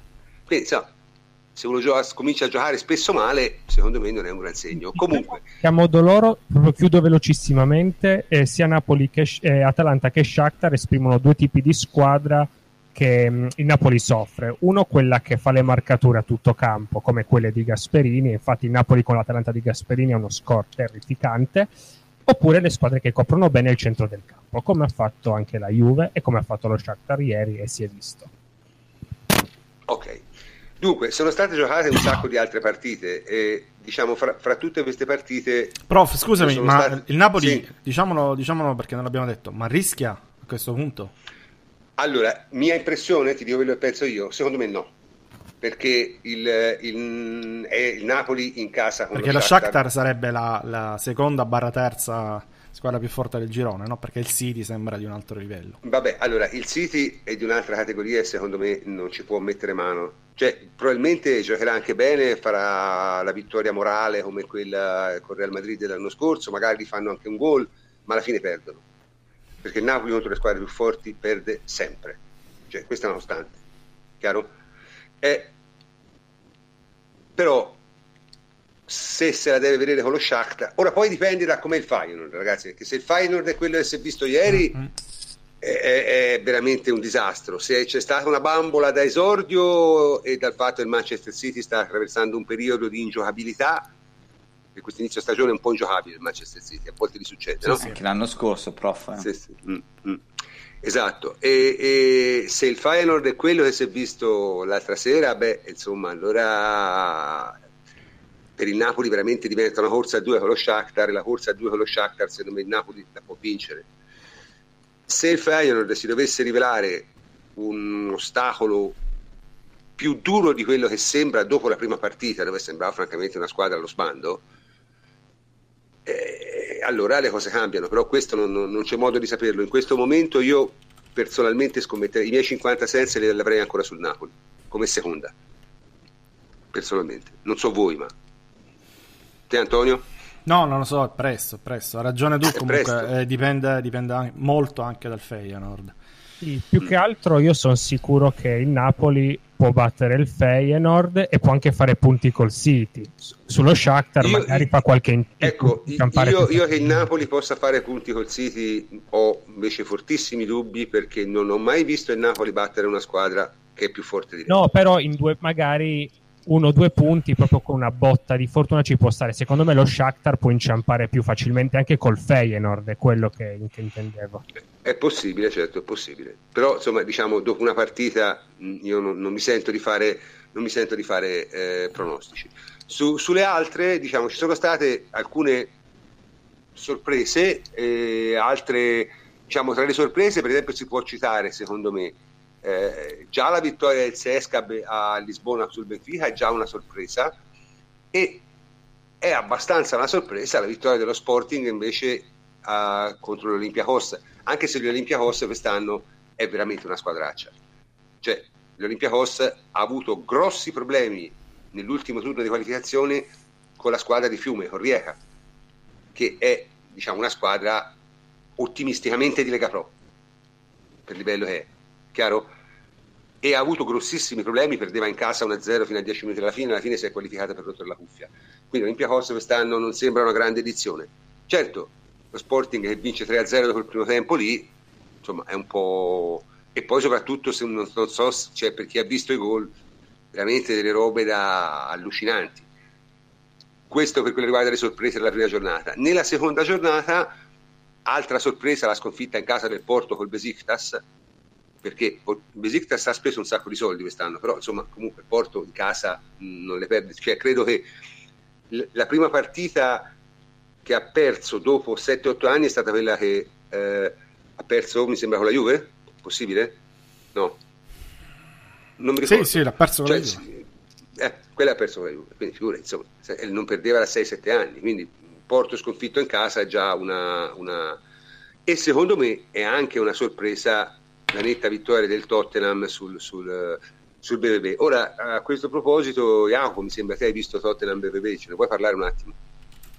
Sì, diciamo che il boss non ha fatto molto per ehm, bloccare un Tottenham orfano di Dele Alli, che secondo me è il, proprio, il suo talento più puro. In generale il Tottenham si basa in avanti su un ampio movimento senza palle, interscambiabilità di punte e mezze punte.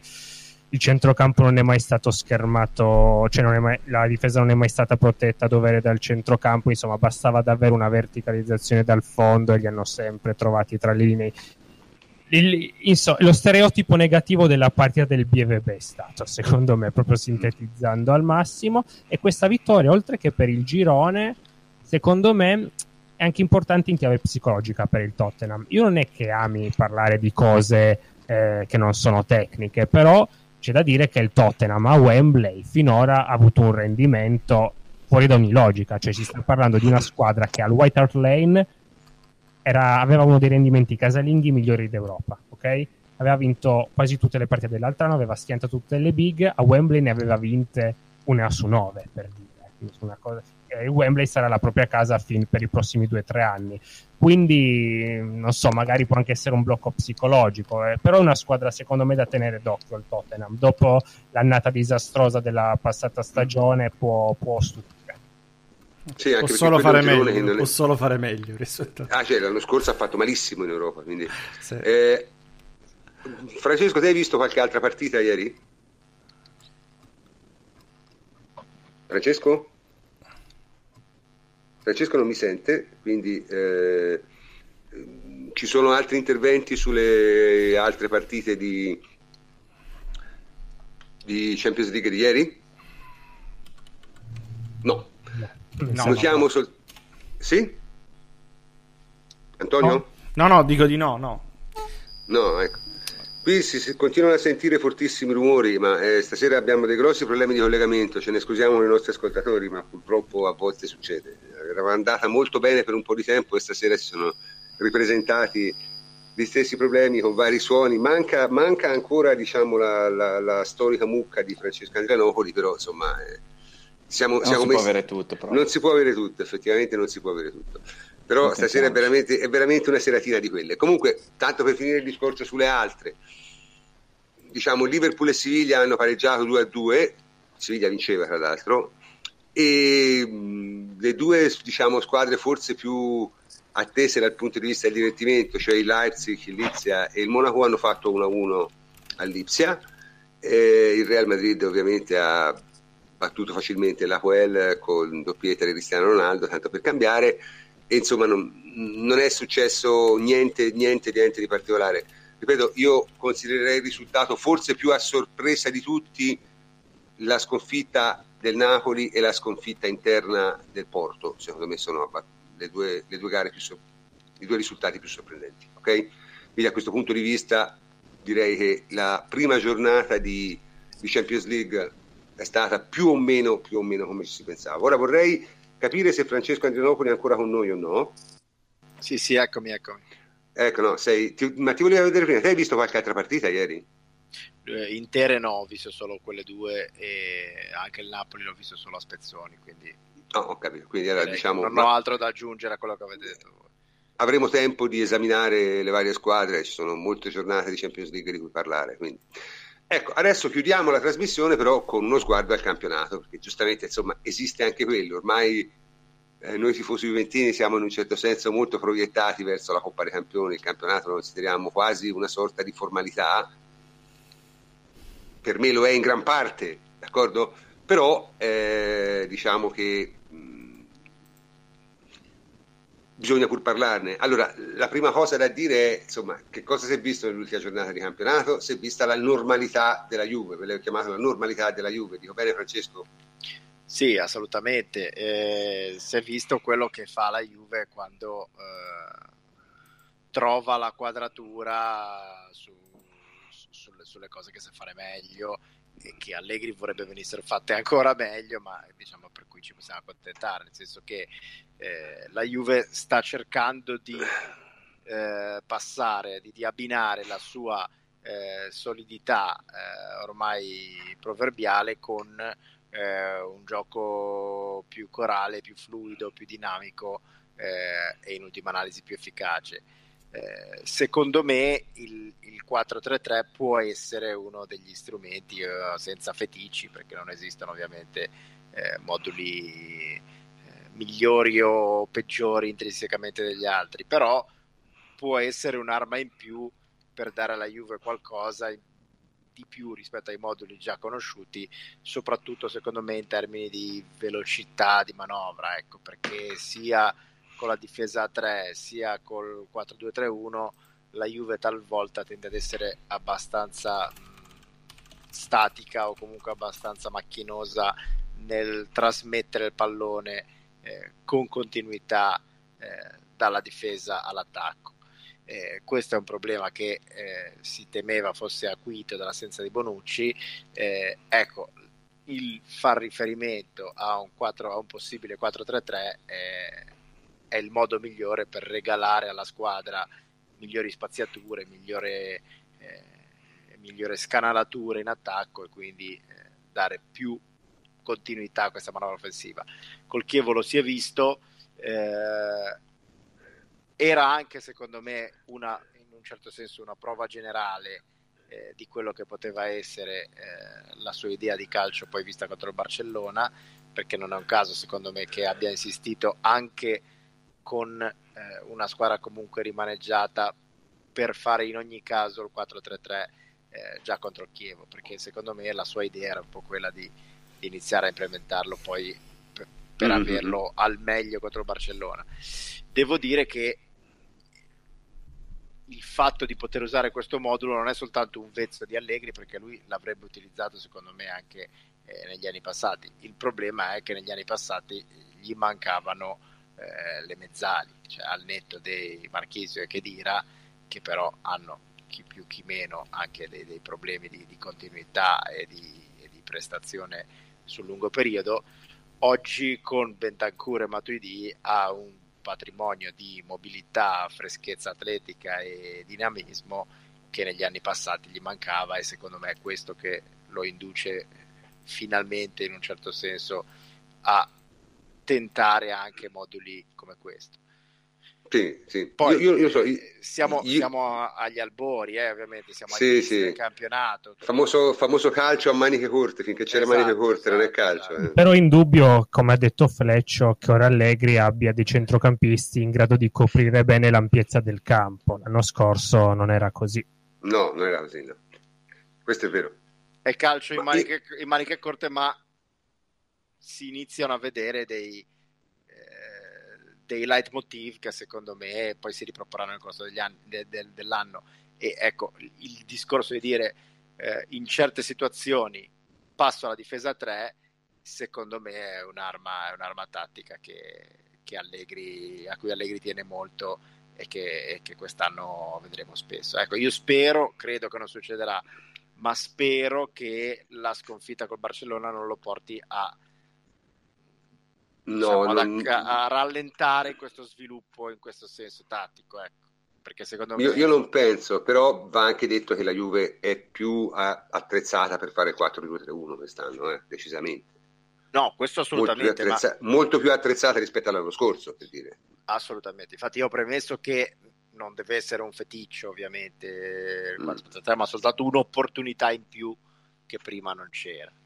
Certo, certo, certo. Comunque, diciamo, la Juve secondo me va nella normalità per molto tempo, perché quest'anno tra l'altro la Juve ha un calendario veramente molto molto favorevole, cioè, perché ha, ha, un inizio molto molto facile, ha tutte le partite più difficili una dietro l'altra, il che è meglio, secondo me, è, è, sempre un vantaggio perché se te le fai a fila tieni l'attenzione, capito? E, e, e soprattutto ha diciamo, la possibilità di prendere il largo le prime 10-11 giornate, di mantenere il vantaggio nella seconda parte del, del, primo girone, di ripartire un'altra volta a gennaio con 10-11 partite e di gestire il finale. Francamente, miglior calendario di quello di quest'anno.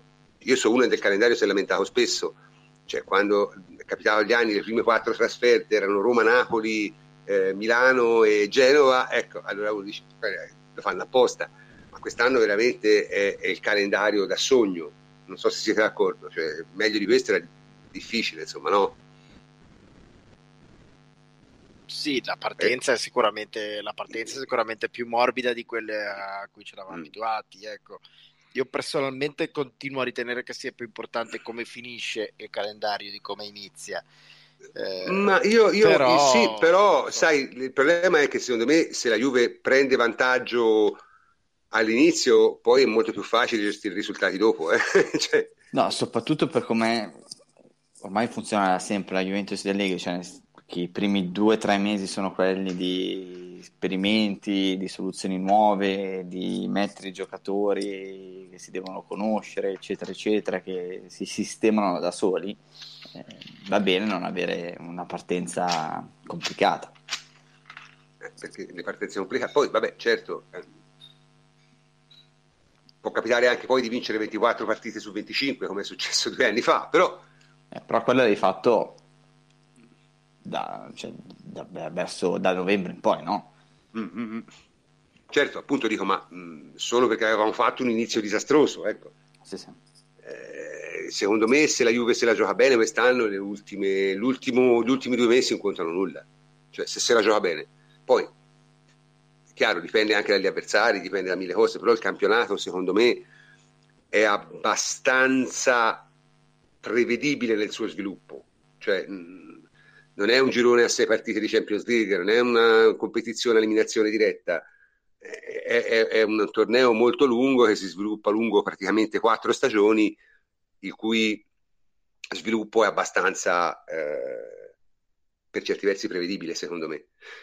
E un'altra cosa che era estremamente prevedibile era il ridimensionamento del Milan. Premetto, il Milan, voglio dire, sta facendo il suo, hanno fatto un determinato tipo di scelta, la loro situazione economica ne abbiamo già parlato, abbiamo sentito tutto quello che avevano da dire loro, abbiamo detto quello che dovevamo dire noi, eh, però voglio dire, quello che è ridicolo, e fatemelo dire, è veramente ridicolo, è il modo in cui questa squadra era stata pompata dopo, nel precampionato, le prime due partite di campionato. Quello era veramente ridicolo, perché il Milan onestamente, e io lo dico adesso e poi mi smettisco, è una squadra che avrà fortissime difficoltà ad arrivare alle prime quattro. Cioè, non è per nulla scontato. Comunque, Davide, te che ne pensi del ridimensionamento del Milan? Davide? Davide? Sì, Mi adesso senti? sì. Sì, sì, avevi il microfono spento. Stavi parlando... Sì, sì, tu stavi parlando del, del fatto che comunque è stato esaltato il Milan nelle settimane scorse, cioè, eh, noi domenica pomeriggio dopo la partita eh, citavamo questo articolo della Gazzetta eh, nel quale si andava eh, a enfatizzare la fase difensiva, la difesa del Milan eh, che era tornata ai, ai tempi di Capello, no? perché non aveva preso gol nelle prime cinque uscite, comprese le amichevoli. Ah, permetto, stasera, stasera, hanno vinto, stasera hanno vinto 5 a 1 a Vienna, non è una grande impresa, eh?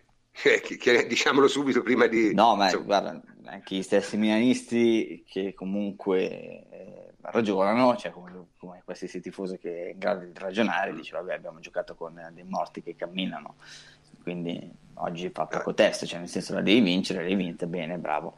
Però il primo avversario serio che hanno incontrato, cioè la Lazio che comunque ha un ottimo allenatore, eh, Simone Inzaghi, ed è una squadra con le idee ben chiare, eh, che ha buona fase difensiva e in fase di possesso sa che cosa fare e lo fa sfruttando le caratteristiche dei suoi giocatori, eh, è andata in difficoltà.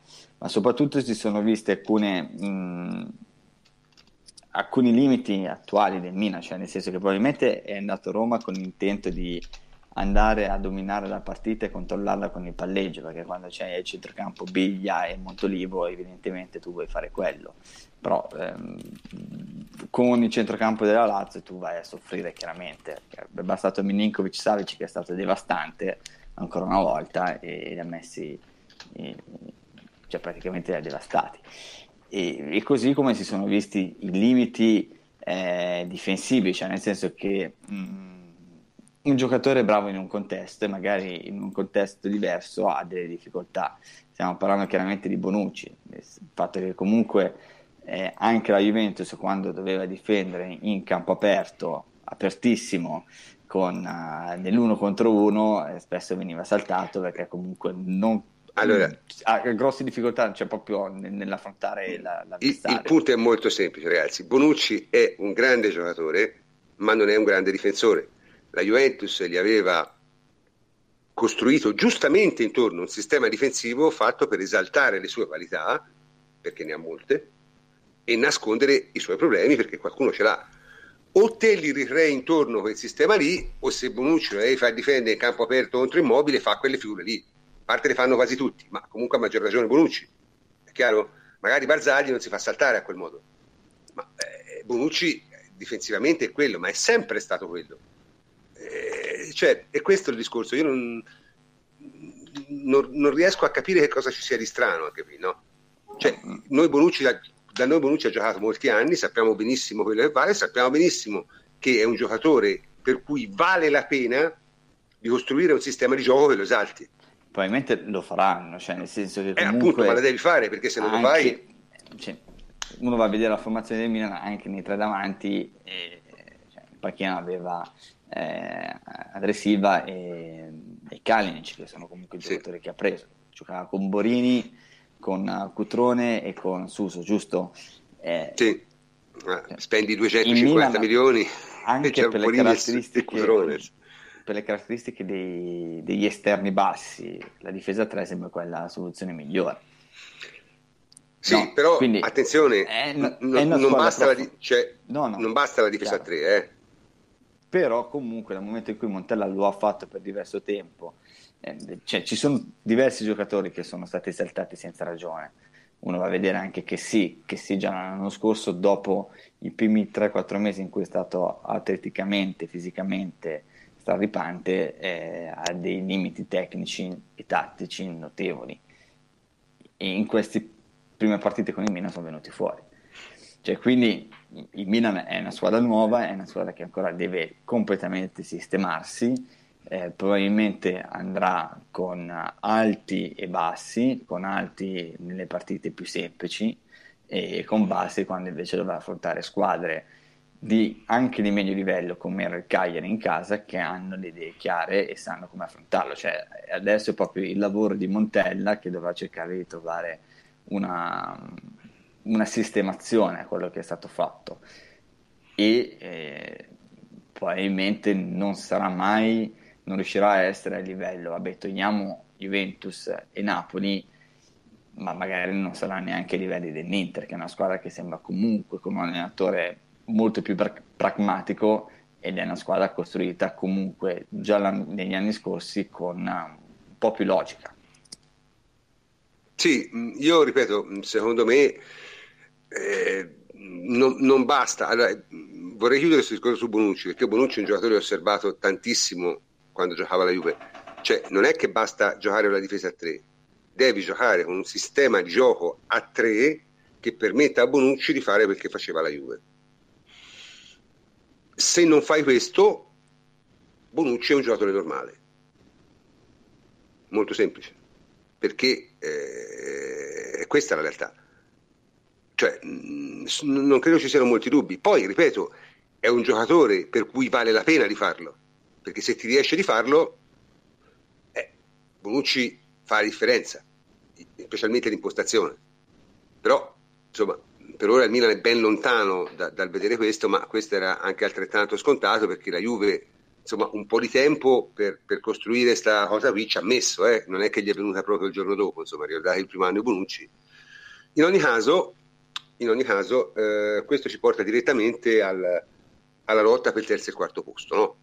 Allora, noi abbiamo detto chiaramente, vabbè, la Juve arriva, il Napoli probabilmente i suoi punti li fa perché per quanto a me non piaccia Sarri, però insomma, onestamente la squadra ha quel tipo di valore lì in campionato anche se secondo me non avere cambiato niente non è un vantaggio, che, che dica la gente.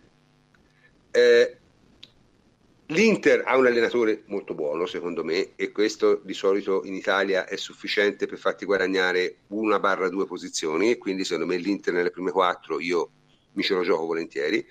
Per l'altro posto eh, è lotta tra, eh, direi, Lazio, Roma, Milan e la possibile outsider che potrebbe essere l'Atalanta? Di nuovo? Te Jacopo, che ne pensi?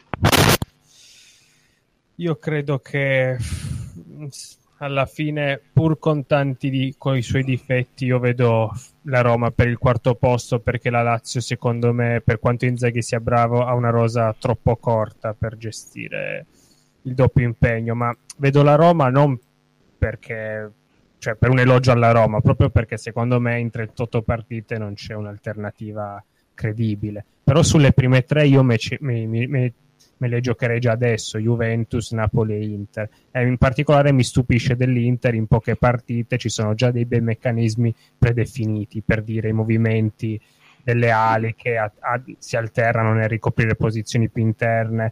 E poi con Cancelo secondo, ed Albert secondo me saranno anche più efficienti per il quarto posto comunque sì, io vedo... Beh, ca- cancello il terzino però non lo può fare, eh, ragazzi. Eh, però cerca tanto ampiezza, eh, comunque Spalletti in quello, solo che con D'Ambrosio la qualità è quella che se riesci a inquadrare bene Cancelo, poi comunque è giovane, cioè lo puoi far crescere, secondo me... Sì, però te, te, te, mi insegni, Iaco, che non è detto che perché uno bravo, che un, che un esterno diciamo di qualità impara a difendere, c'è chi impara e c'è chi non impara, cioè non è automatico, bisogna vedere se impara.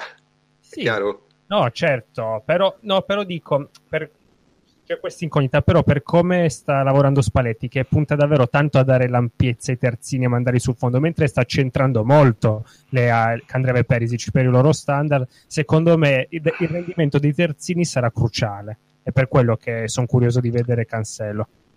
Sì, però c'è la fase difensiva anche, Jacopo. La fase difensiva nelle squadre di Spalletti è importante. Te guarda come ha rimesso a posto la Roma l'anno scorso. Cioè, ehm, io lo vedo difficile. Io credo vedo più Cancelo come un, una riserva di Candreva, personalmente. Io. Però può darsi mi sbagli. Eh, quindi, comunque, sei d'accordo, sei d'accordo sulle tre e metteresti la Roma, diciamo, come ancora eh, favorita per il quarto posto, insomma. Sì, sì, eh, assolutamente sì. Ma voi che ne pensate? Francesco, mi interessa molto il tuo parere. Ma io vedo il Napoli ampiamente avanti a tutti e non sono sì, d'accordo sì, sì, certo. sul fatto che il fatto di non aver cambiato non li aiuti. Cioè, secondo me il fatto di non aver cambiato è un grosso vantaggio in un contesto in cui più o meno tutte le altre hanno cambiato qualcosa a livello alto o basso, eh, tattico tattico, tecnico, ma qualcosa ha cambiato. No, ma che, che il Napoli arrivi ne, nelle quattro o addirittura seconda, nessuno di noi ha dubbi, eh? cioè chiariamo subito questo, si parlava del quarto posto noi. Tra, tra diciamo, certo. le squadre che diciamo tra Lazio, Roma, Milan e la possibile outsider. Certo. Come la vedi? De- ma allora, detto questo, tra queste io credo che il, il problema del Milan sia quello uh, di, di, avere per adesso che Montella non ha ancora idee molto chiare, nel senso che il 4-3-3 che aveva impostato in queste ultime settimane non aveva molto senso, ma paradossalmente non ha molto senso neanche per la storia di Montella, che nell'ultimo anno si è fissato col 4-3-3, ma in passato non lo era mai stato. E Montella ai tempi del Catania eh, giocava con, un, con un'ottima difesa 3 e, e, sembra quasi ovvio e banale, ma questo Milan va schierato con la difesa 3 non solo per Bonucci, ma anche per mettere in, in, in condizione giocatori come Cialanoglu e Suso di rendere al meglio. questa sera, da quel che si è visto, ha giocato con appunto un 3-5-2 con Cialanoglu che fa sostanzialmente 3-4-1-2, la... sì.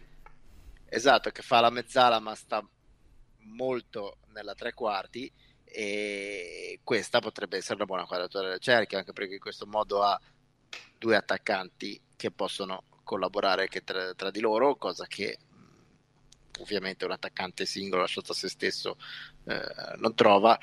Ecco, secondo me se Montella trova la quadratura del cerchio, eh, il Milan ha qualcosa in più a livello tecnico quest'anno rispetto alle squadre con cui eh, sta lottando.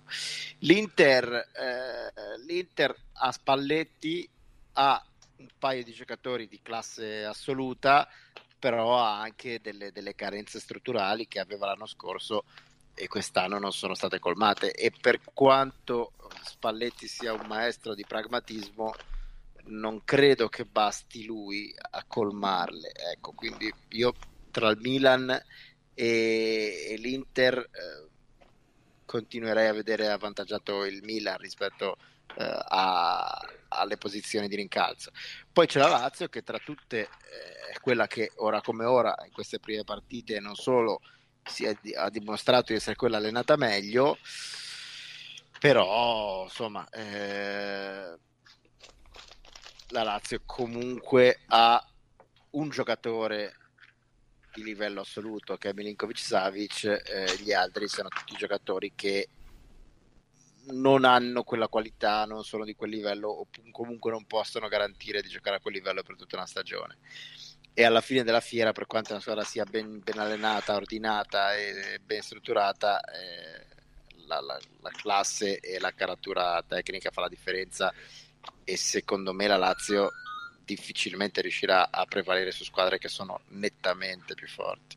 L'unica speranza oh. è che quelli di i giocatori presi da Jorge Mendez, i due giovani, si rivelino dei crack, però per il resto sono d'accordo con te, in 38 partite neanche io vedo la Lazio tra le prime quattro.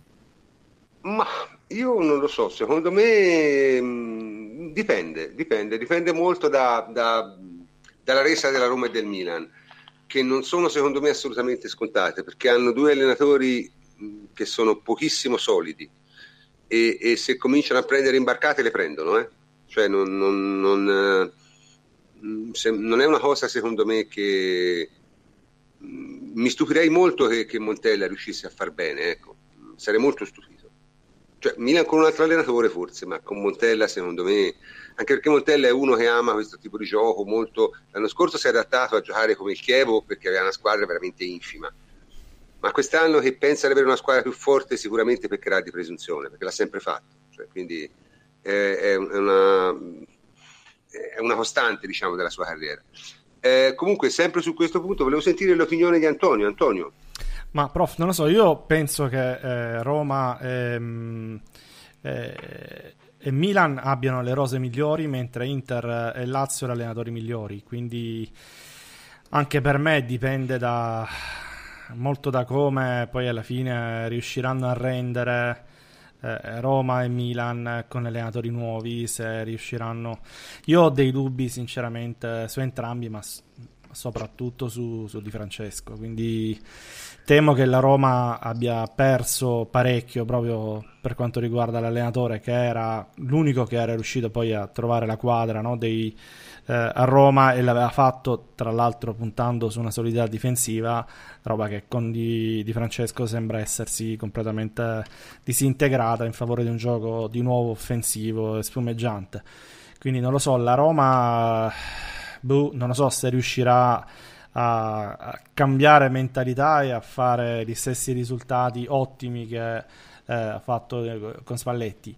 Credo di no. Eh, Milan ha più possibilità sicuramente perché comunque i giocatori ce l'ha e la squadra tutto sommato se la imposti come diceva Francesco con una difesa a 3 eh, eh, c'è anche diciamo per, per provare a fare bene eh, Inter e, e Lazio hanno delle rose secondo me come qualità inferiori perché l'Inter va bene tutto quello che vuoi però sono sostanzialmente gli stessi giocatori che avevano fatto schifo l'anno scorso ora va bene Spalletti bravissimo tutto quello che vuoi però insomma eh, la squadra Beh, è quella, non è migliorata l'Inter, molto. L'Inter comunque ha sottoperformato di brutto l'anno scorso. Eh. Ragazzi, M- ma non lo so se ha sottoperformato, perché si sottoperforma eh, un anno, quando invece non è più un anno ma diventa un ciclo, non so se ha sottoperformato o se eh, siamo noi che abbiamo sopravvalutato alcuni giocatori oppure se è l'Inter che ha sbagliato probabilmente a mantenere un certo nucleo di giocatori nonostante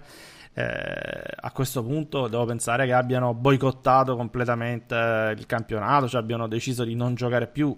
A maggior ragione, se te li tieni, io, io non, non, ci vedo delle, delle, cioè non è che mi sento meglio, mm. mi sento peggio, capito? Quindi l'Inter ha scelto sì, una linea sì. tutto sommato di continuità, ha inserito pochi innesti non degli innesti che ti fanno fare un salto di qualità enorme e quindi anche lì è tutto da vedere se partiamo dal presupposto che l'Inter aveva una grande, avesse una grande rosa no no no ma, ma un allenatore scarso eccetera allora va bene allora, secondo se... me l'Inter non aveva una grande rosa aveva però un allenatore scarso. Sì, eh, anche, due, anche, due, discorsi, anche due tre. E il discorso che faccio io è un altro, cioè qui non stiamo parlando di un Inter proiettata ai vertici del campionato, i vertici del campionato sono irraggiungibili per queste squadre qui, eh, ma il Napoli è raggiungibile secondo me per queste squadre qui che è ben lontano anche lui dal vertice del campionato rappresentato dalla Juventus però si sta parlando insomma, di una squadra che possa arrivare solidamente terza. A me non pare che, che dire che l'Inter possa arrivare solidamente no, terza. No, per carità, se la giocano tutti e quattro, quello è, non, è, è, ancora, è, ancora, presto per capire. Quindi... Cioè io, sono, io sono un po' dell'opinione di Jacopo, insomma, no? se, io, se io su, su, Ju, su, Juve Napoli-Inter nei primi tre posti mi ci giocherei del denaro, ecco poi lo perderei sicuramente. non, non lo so, non lo so, prof. Sull'Inter ci perdi sicuro sempre a giocarci. Sì, è, è, la, è la, prima regola, mai si, non si gioca vero, mai né la Juve né l'Inter. Quindi. Ah, è vero. Comunque, per chiudere questo giro di opinioni e poi passare al cazzeggio, dove abbiamo veramente una chicca questa volta, eh, eh, Davide, Davide, che ne pensi te? Davide, hai il microfono spento se ci sei. Sì, ci sono, ci sono, ci sono. Eh. C'ho il ditone oggi, non riesco a prendere con... Uh stavo mettendo giù la, la conversazione a momenti. No, l'ho già detto in precedenza, io penso che mm, l'Inter farà bene perché ha, un, ha, una buona rosa secondo me e Spalletti è bravo. E poi dopo durante per il quarto posto sono lì Milan e Roma.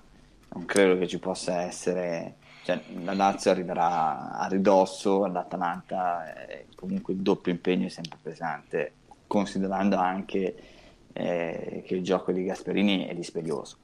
Quindi, boh, No, la Lazio mi sembra, da, dalla formazione ha messo in campo stasera, mi sembra intenzionata almeno il girone di stasera con le seconde linee. Eh. Poi, no, no, non in Europa League, scusami, in campionato intendevo provarci. Sì, sì perché, perché, stasera ha vinto lo stesso, il che devo dire che lodevole, però ha messo veramente in campo le terze linee stasera. No, vabbè, ma fa bene, eh, fa bene, Se c'è un anno in diciamo cui può, può, provare a giocarsela è questo, quindi. Cioè, anche perché l'anno prossimo vanno in quattro, quindi eh, sì, sì. devi provare per forza. Ci devi provare per forza, certo, non è alternativa. Quindi, beh, diciamo che eh, non siamo d'accordo, abbiamo diciamo, opinioni abbastanza diverse, ci siamo è divisi presto, più o meno. È, presto, è, presto. è ancora molto presto, sì, bisognerebbe aggiornarsi diciamo, dopo almeno la prossima pausa. Ecco, forse alla fine di settembre le idee sono un filino più chiare. Allora, finita la parte seria della trasmissione, possiamo cominciare al cazzeggio. Nel cazzeggio, francamente, abbiamo una chicca internazionale che secondo me è straordinaria. Uh, Antonio, la devi raccontare te perché, perché questa è bellissima. Che è successo stasera? Ma che abbiamo? Quello dell'Arsenal, dici? Sì, sì. Eh, vabbè, è successo qualcosa che sto ancora, sto ancora cercando di, di, di, aggiornarmi mentre, mentre stiamo giocando. Ma è una cosa veramente incredibile. Praticamente Arsenal eh, Colonia di eh, Europa League è stata rinviata di un'oretta circa per problemi e nessuno capiva perché. E nessuno capiva nessuno... perché? Se era pensata un attentato una minaccia sì, terroristica sì. c'era la, la, luna tempo perfetto splendido no? condizioni campo erbetta sempre il solita eh, inglese fantastica, non si capiva perché e praticamente poi alla fine si è scoperto che eh, in giro per Londra ci fossero 20.000 tifosi del Colonia, di cui 17.000 senza biglietti e questa francamente è una novità, è una novità anche per, per, i tedeschi, si iscrivono di prepotenza nella, nella classifica cioè, dei, dei più ignoranti cioè, 17.000 tedeschi che vogliono entrare a scrocco. Tra l'altro, poi in, in, pieno, in piena tradizione, diciamo, vabbè, di alcune squadre di casa nostra, sono poi pure entrati a scrocco. Cioè, questa è una cosa incredibile. Perché per poi forza, è successo, Antonio? Eh beh, per motivi di ordine pubblico l'hanno dovuti far entrare, tra l'altro al posto, credo, dei tifosi dell'Arsenal, eh, comunque molto vicini a contatto con i tifosi dell'Arsenal. Però sta, stanno ancora giocando, vedo, però insomma sembra che sia no, è finita, è finita, è finita, è finita, ha vinto l'Arsenal 3-1. 3-1, sì. ok.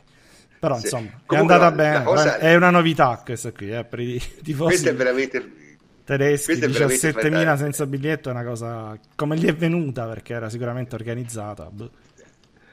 Cioè qui io posso pensare solo che sia successa una cosa tipo questi volevano comprare il biglietto ma ci sono stati dei disguidi non l'hanno potuto comprare e allora per protesta no, si sono presentati. Perché se no non vedo non vedo altra spiegazione. Cioè io... no, sto vedendo i video, li hanno spesso anche messi in maniera confusa in mezzo ai tifosi inglesi. Sì, sì, sì erano mischiati. le sciarpe eh. dell'Arsenal spaventati attorno a loro di ubriaco. Di, cioè, erano palesemente ubriaci. Eh, erano palesemente sì, ubriaci. aveva bevuto abbastanza a cantare. Cioè, ma... Sì, ma poi sono so buoni diavoli del Colonia, tra l'altro, non sono nemmeno particolarmente cattivi. Cioè, è veramente una flash mob proprio, eh. cioè una cosa mai, mai vista. Cioè, 17.000... Sì, mi immagino una scolaresca che oggi andava a Londra per la prima volta e al Trafalgar Square si vedeva... Comunque la battaglia del tifo sarà vinta dai tifosi del Colonia, eh? giocavano in eh, casa. Vorrei vedere, vorrei vedere. ma è la cosa incredibile, cioè, ma veramente erano, eh, erano, tedeschi di Sorrento, ma di, di dove erano questi? non lo so. Cioè, no, no, no. Cose, cose incredibili. Sì, sono d'accordo Luca, t- così tanti è inspiegabile, è inspiegabile per tutti. Infatti seguiremo, cercheremo di seguire la notizia perché bisogna anche capire come sia potuta succedere una cosa del genere, perché effettivamente l'abbiamo trovata tutti quanti quando l'abbiamo sentita di, di, di, una, di una ilarità assoluta. Cioè immaginate 17.000 tedeschi che vogliono entrare a scrocco allo stadio. Cioè... No, ma 17.000 tedeschi che tifano, che fanno casino, che, che urlano, sì, sì. che a Londra è una cosa che non, non sono abituati a vedere, tra l'altro. 20.000 tutti nello stadio, vabbè. vabbè. È meraviglioso, meraviglioso. Cioè, il mondo sta veramente, il mondo sta veramente cambiando. Questo a noi ci sembrava un, diciamo di solito al, al, cazzeggio che noi facciamo di solito, questa ci sembrava insomma una notizia assolutamente da dare. Oddio, volendo ci sarebbe stato anche il fatto che Sarris ha giustificato la sconfitta di ieri dicendo che il Napoli ha giocato tre partite di fila. Ma ah. quello, sai, voglio dire, ormai, ormai siamo, siamo abituati a queste cose qui. Qualcuno dovrebbe spiegare come uno fa a non giocare tre partite di fila, perché questa è la cosa più bella di tutte, no? Cioè, che cosa voleva dire? Poi possiamo anche parlare del fatto che Napoli ha perso in Europa per la prima volta dopo la sconfitta con Real. Ah sì, cioè nel senso ha perso due di fila, capito? Sono riusciti a dire anche questa. No? Sono riusciti a dire anche questa. Eh, ripeto, a noi ci dispiace per, per doverci sempre rivolgere al Napoli, però eh, Sarri effettivamente ne dice veramente di... No, vabbè, ma soprattutto ha rotto il silenzio stampa per dire questa cosa qui, quella è la cosa più... No, vabbè, ma allora, parliamoci chiaro, cioè nel senso il Napoli non poteva continuare il senso stampa perché insomma se no l'UEFA gli apre il culo con la priscatola. Ah, eh. quindi eh, cioè, non, non, eh, obbligati. Quindi non, non, è stata diciamo, una denuncia, è stato un obbligo. Comunque veramente, ma, ma, al di là del Napoli, è fantastica questa cosa delle di Sarri, sono sempre incredibili. Eppure di solito noi toscani siamo un po' più, diciamo, arguti, un po' più svegli, ma lui e Mazzarri sono veramente... Eh, ma lui secondo me è anche perché Mazzarri è un po' più ruspante, cioè lui, lui, è proprio... Cioè, dice delle cose, a me non mi sarebbe mai venuto in mente di dire dice abbiamo giocato tre partite di fila. Cioè, che vuol dire abbiamo giocato tre partite di fila? Eh, so.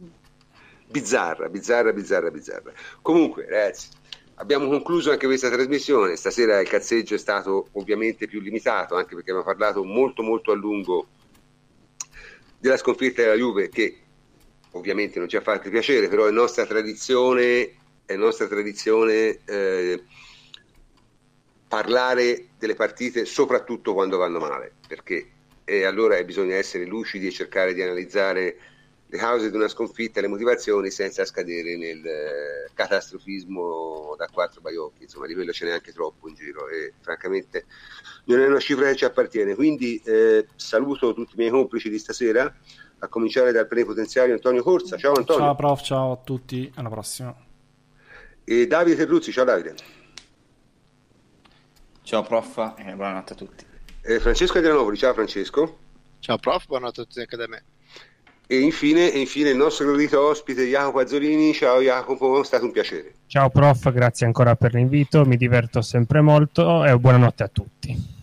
Ok, bene, noi saremo in onda tra una settimana esatta, giovedì prossimo alle 22.30, perché adesso, diciamo, finché c'è questo periodo un po' fitto di partite, useremo il giovedì e non il lunedì. Torneremo a lunedì o magari alla doppia trasmissione, come abbiamo fatto tante volte l'anno scorso, in occasioni di partite di campionato di cartello, ma quest'anno la Juventus all'inizio non ha partite di cartello, quindi per adesso ci stabilizziamo sul giovedì, perlomeno per questa settimana e ovviamente per la prossima perché ci sarà un'altra partita di Champions League. Con questo io sono il professor Cantor e vi saluto. Buonanotte a tutti.